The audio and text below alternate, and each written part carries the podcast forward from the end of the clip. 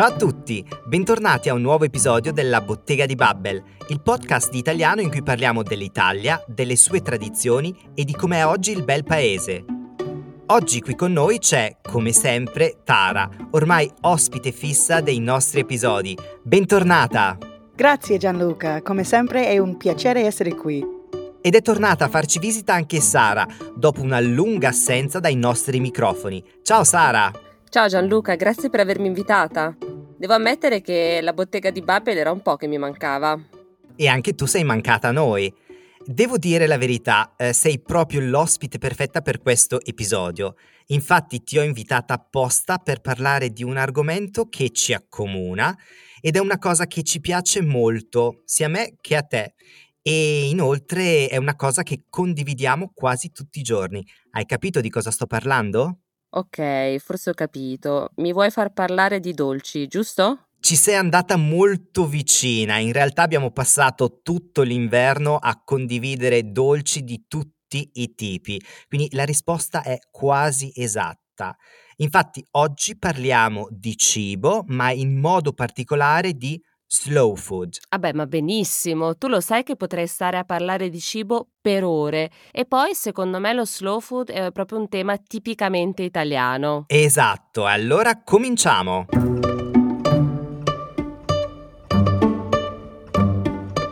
Allora, Tara, iniziamo subito con una domanda. Hai mai sentito parlare di slow food? Eh, no, non ho mai sentito di slow food, ma posso indovinare che significa il contrario del fast food. Esatto, eh, proprio così. Diciamo che è abbastanza facile capire di che cosa si tratti. Tutti conoscono il concetto di fast food, come hai detto tu, quindi possiamo dire che lo slow food è il contrario di fast food. Eh, Tara, puoi magari aiutarci a definire meglio che cos'è lo slow food, secondo te? Eh, sì, eh. Può essere il cibo che si prepara o si mangia lentamente, no? Esatto, quindi slow food vuol dire preparare, mangiare il cibo in maniera più lenta. Possiamo dire che è una piccola rivoluzione perché di solito la nostra vita scorre sempre molto veloce, no? Tu, Sara, conoscevi già questo concetto, il concetto di slow food?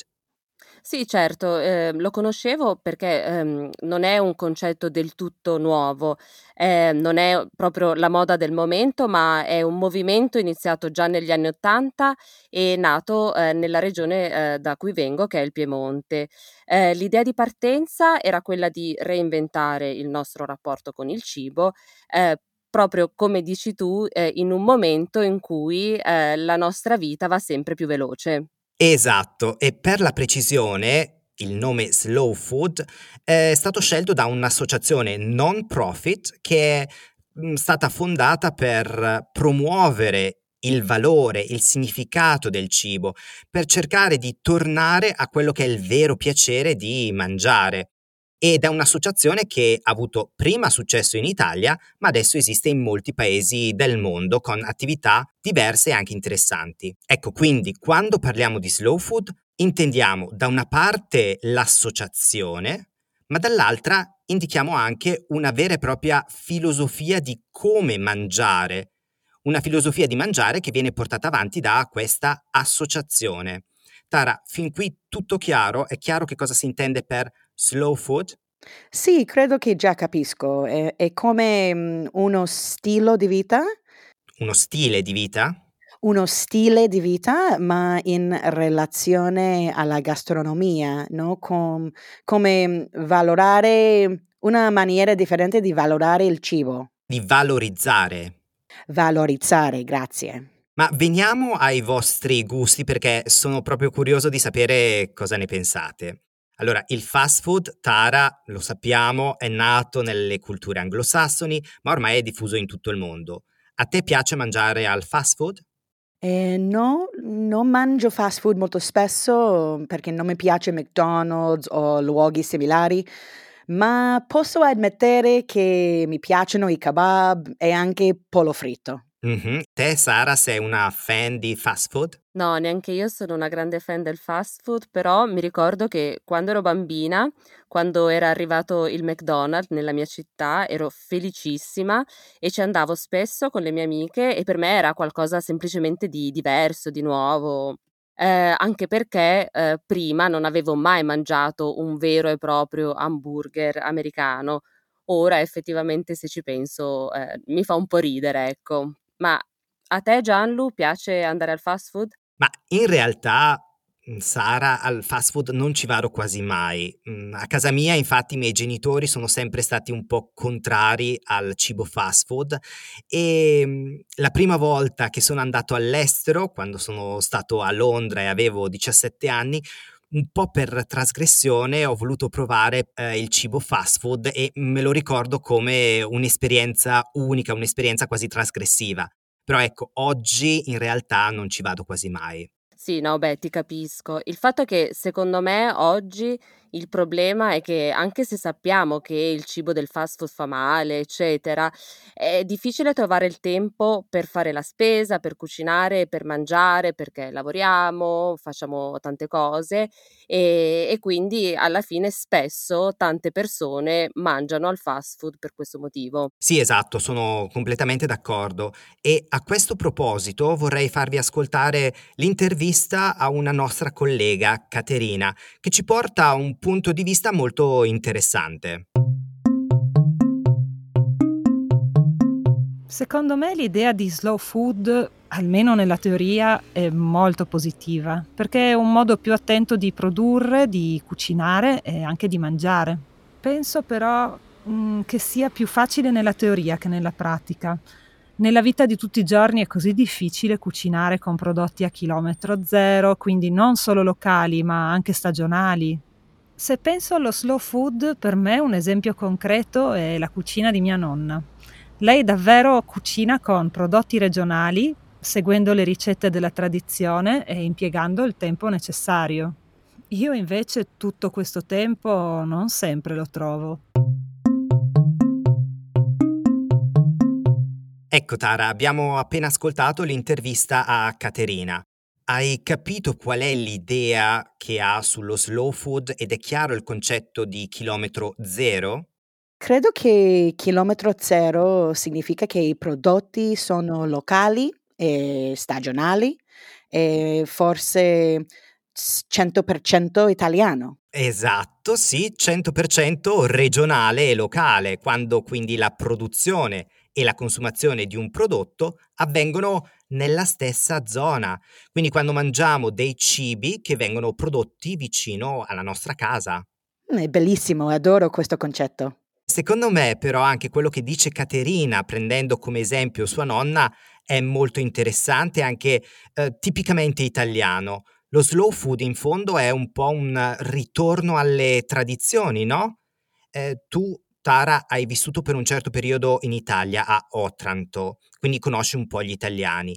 Secondo te, sono più da slow food o da fast food? Sì, devo dire, penso che gli italiani sono di slow food. Quando penso agli italiani, penso di una nonna, come ha detto Caterina, cucinando per ore e ore. Mhm, quindi pensi a una nonna. Quando penso a una nonna. Bene, e tu, Sara, che cosa ne pensi? Sei d'accordo con eh, Tara e con Caterina? Sì, sono d'accordo con entrambe. Penso che gli italiani siano più da slow food e infatti non a caso il movimento slow food è nato proprio in Italia. E poi ho l'impressione che i fast food in Italia siano arrivati relativamente tardi e che comunque siano ancora visti eh, come qualcosa di piuttosto esotico, eh, di diverso dal solito. Tra l'altro mi viene in mente una cosa interessante, e cioè che eh, a Torino esiste già da qualche anno eh, un mix tra il fast food e un ristorante slow food che eh, si autodefinisce slow fast food ed è praticamente un posto dove fanno hamburger ma eh, con prodotti a chilometro zero. Ma dai, sembra un concetto molto interessante, eh, sicuramente da provare la prossima volta che sono a Torino. Comunque concordo anch'io e in Italia il fast food ha delle caratteristiche, come dicevo prima, tipicamente italiane. Abbiamo, diciamo, il nostro fast food personale quasi. Eh, il fast food più diffuso in Italia, secondo me, è la pizza al taglio. Mm, Tara, sai che cos'è la pizza al taglio? Assolutamente che sì, eh, pizza slices, eh, quando si vende la pizza in pezzi, no? Esatto, sono dei piccoli pezzi di pizza venduti singolarmente e in Italia, a differenza di altri paesi o comunque all'estero, li trovi dappertutto. Gianlu, scusa se ti interrompo, eh, ma mi viene in mente effettivamente che il fast food in Italia esiste già da un po', più che altro nel senso di street food, e cioè il cibo che si mangia sulle bancarelle per strada, quindi il cibo economico e eh, veloce. Tara, a proposito, tu conosci qualche tipo di street food tipicamente italiano? Ehm, no, non, non conosco nessun tipo di street food italiano. Beh, in realtà eh, la tradizione culinaria italiana offre vari tipi di street food che cambiano anche da regione a regione.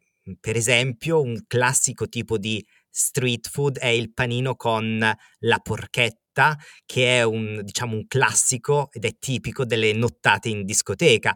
Tara, sai che cos'è la porchetta? La porchetta è un tipo di, un tipo di bacon. Sì, eh, come potremmo definirla, Sara, la porchetta? Beh, in parole povere è carne di maiale arrostita. Eh, eh. Esatto, ma poi abbiamo anche altri esempi di street food, penso al fritto di pesce, che è diffuso soprattutto nelle zone di mare, ma anche poi gli arancini di riso siciliani, che è in assoluto il mio street food preferito. Tara, li hai mai provati? Eh, no, mai, ma li ho visto e sembrano divini. Li hai visti? Li ho visti e sembrano divini. Ecco, gli arancini sono delle palline fritte di riso con dentro vari ingredienti, per esempio i piselli o anche del formaggio, e hanno un caratteristico colore arancione che ricorda un po' le arance, il frutto tipico della Sicilia. Sara, tu eh, sei vegetariana, sicuramente il panino con la porchetta non lo mangi. Qual è quindi il tuo street food preferito? Il mio street food preferito è eh, la farinata ligure, che è una specie di focaccia molto sottile e fatta con la farina di ceci. È veramente buonissima. Mm, anch'io l'adoro. Tara, l'hai mai provata? La farinata ligure? No, mai. Ma che cos'è farina di ceci? Eh, ceci sono dei piccoli legumi rotondi che in inglese, se non sbaglio, si chiamano chickpeas. Oh! Beh, ragazze, mi sembra di capire che mh, ci piace mangiare local, no? E fortunatamente anche qui a Berlino è arrivato lo street food italiano. Che ne dite se andiamo a mangiarci, non lo so, qualche arancino tutti insieme dopo l'episodio del podcast?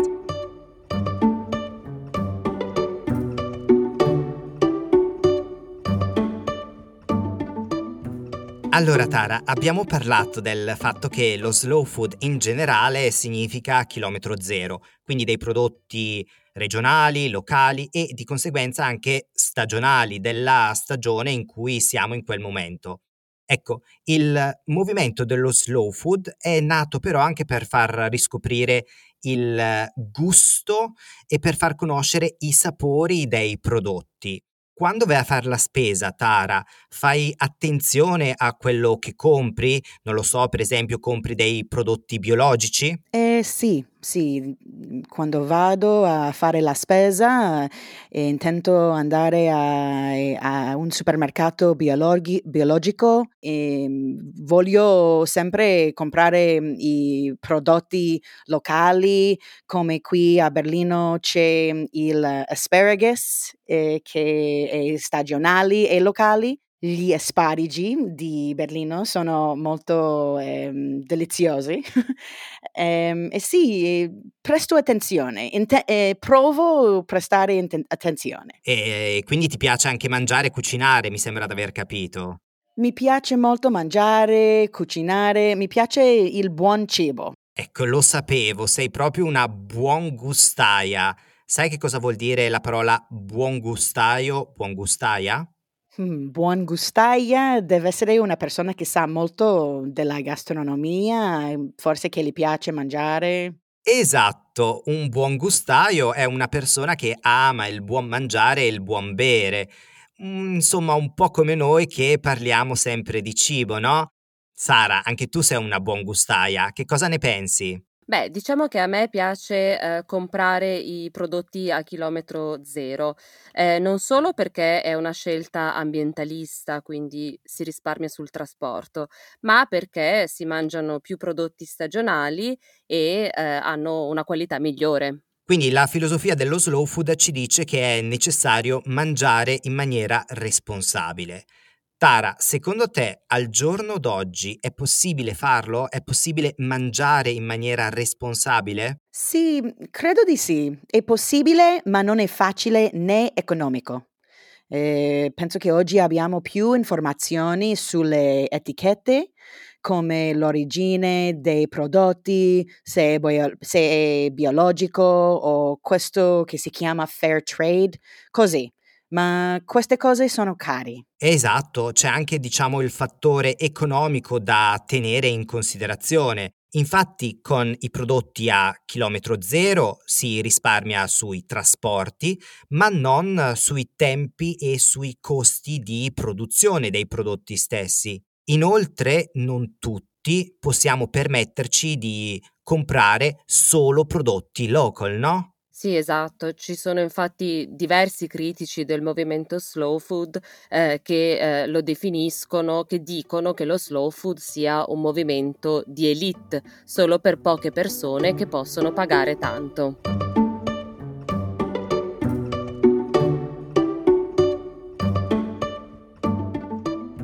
Beh, Tara, tu hai vissuto in vari paesi e possiamo dire che sei proprio una cittadina del mondo. Sai se esiste un movimento simile anche fuori dall'Italia, un movimento simile allo slow food, magari negli Stati Uniti o in Spagna dove hai vissuto? Ehm, credo che in molti eh, paesi ehm, c'è una, c'è un movimento simile, eh, ma non con un nome come slow food. Eh, negli Stati Uniti, in Spagna, anche qui a, a Germania, ehm, la gente eh, gli piace comprare prodotti locali, ma non è tutto un movimento come in Italia. Mhm. E comunque devi sapere che la stessa associazione slow food oggi è attiva non solo in Italia, ma anche in altri paesi, in ben centocinquanta paesi del mondo, proprio per diffondere i prodotti in maniera locale. Ma invece lo sapevate che a Bra, che è una cittadina del Piemonte, esiste addirittura un'università di slow food? Davvero? Sì, sì, esiste proprio un corso di laurea triennale in scienze gastronomiche. E niente, in realtà non so come funzioni, non so come si facciano gli esami, se si facciano al ristorante con il vino, ehm, eccetera, però so che esiste. Poi un'altra cosa che mi viene in mente è che a Torino tutti gli anni viene organizzato il Salone del Gusto, che è una fiera internazionale per produttori di specialità locali. Vedi Sara, avevo ragione all'inizio, ho proprio scelto l'ospite giusta per parlare di slow food. No, ma infatti adesso la smetto perché ogni tanto mi sento un po' una specie di ambasciatrice ufficiale del Piemonte in Germania. Va bene, grazie Sara, sicuramente ti inviterò per parlare di altri prodotti tipicamente piemontesi. Comunque Tara, se vuoi fare una piccola ricerca sulle attività dell'associazione, eh, magari in internet, la puoi riconoscere facilmente perché il suo simbolo è una lumaca.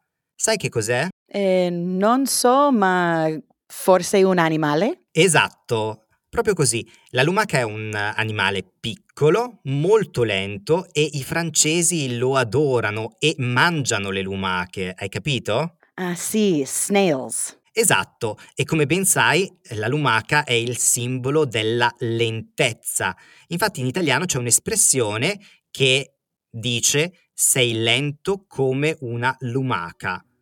L'avevi mai sentita questa espressione? Forse sì, ma non ricordo. È bello.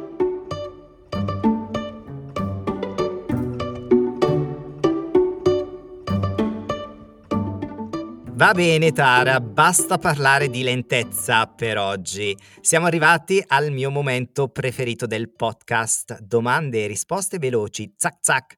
Sai di cosa sto parlando, vero? Sì, il piccolo quiz. E oggi iniziamo con una domanda forse un po' difficile, ma utile per riassumere tutto quello di cui abbiamo parlato. Se io ti chiedo che cos'è lo slow food, tu cosa rispondi? Eh, lo slow food è una maniera di rispettare al cibo, eh, come produrre, ma produrre, cucinare e mangiare il cibo che viene messo di prodotti locali, regionali ehm, e anche stagionali.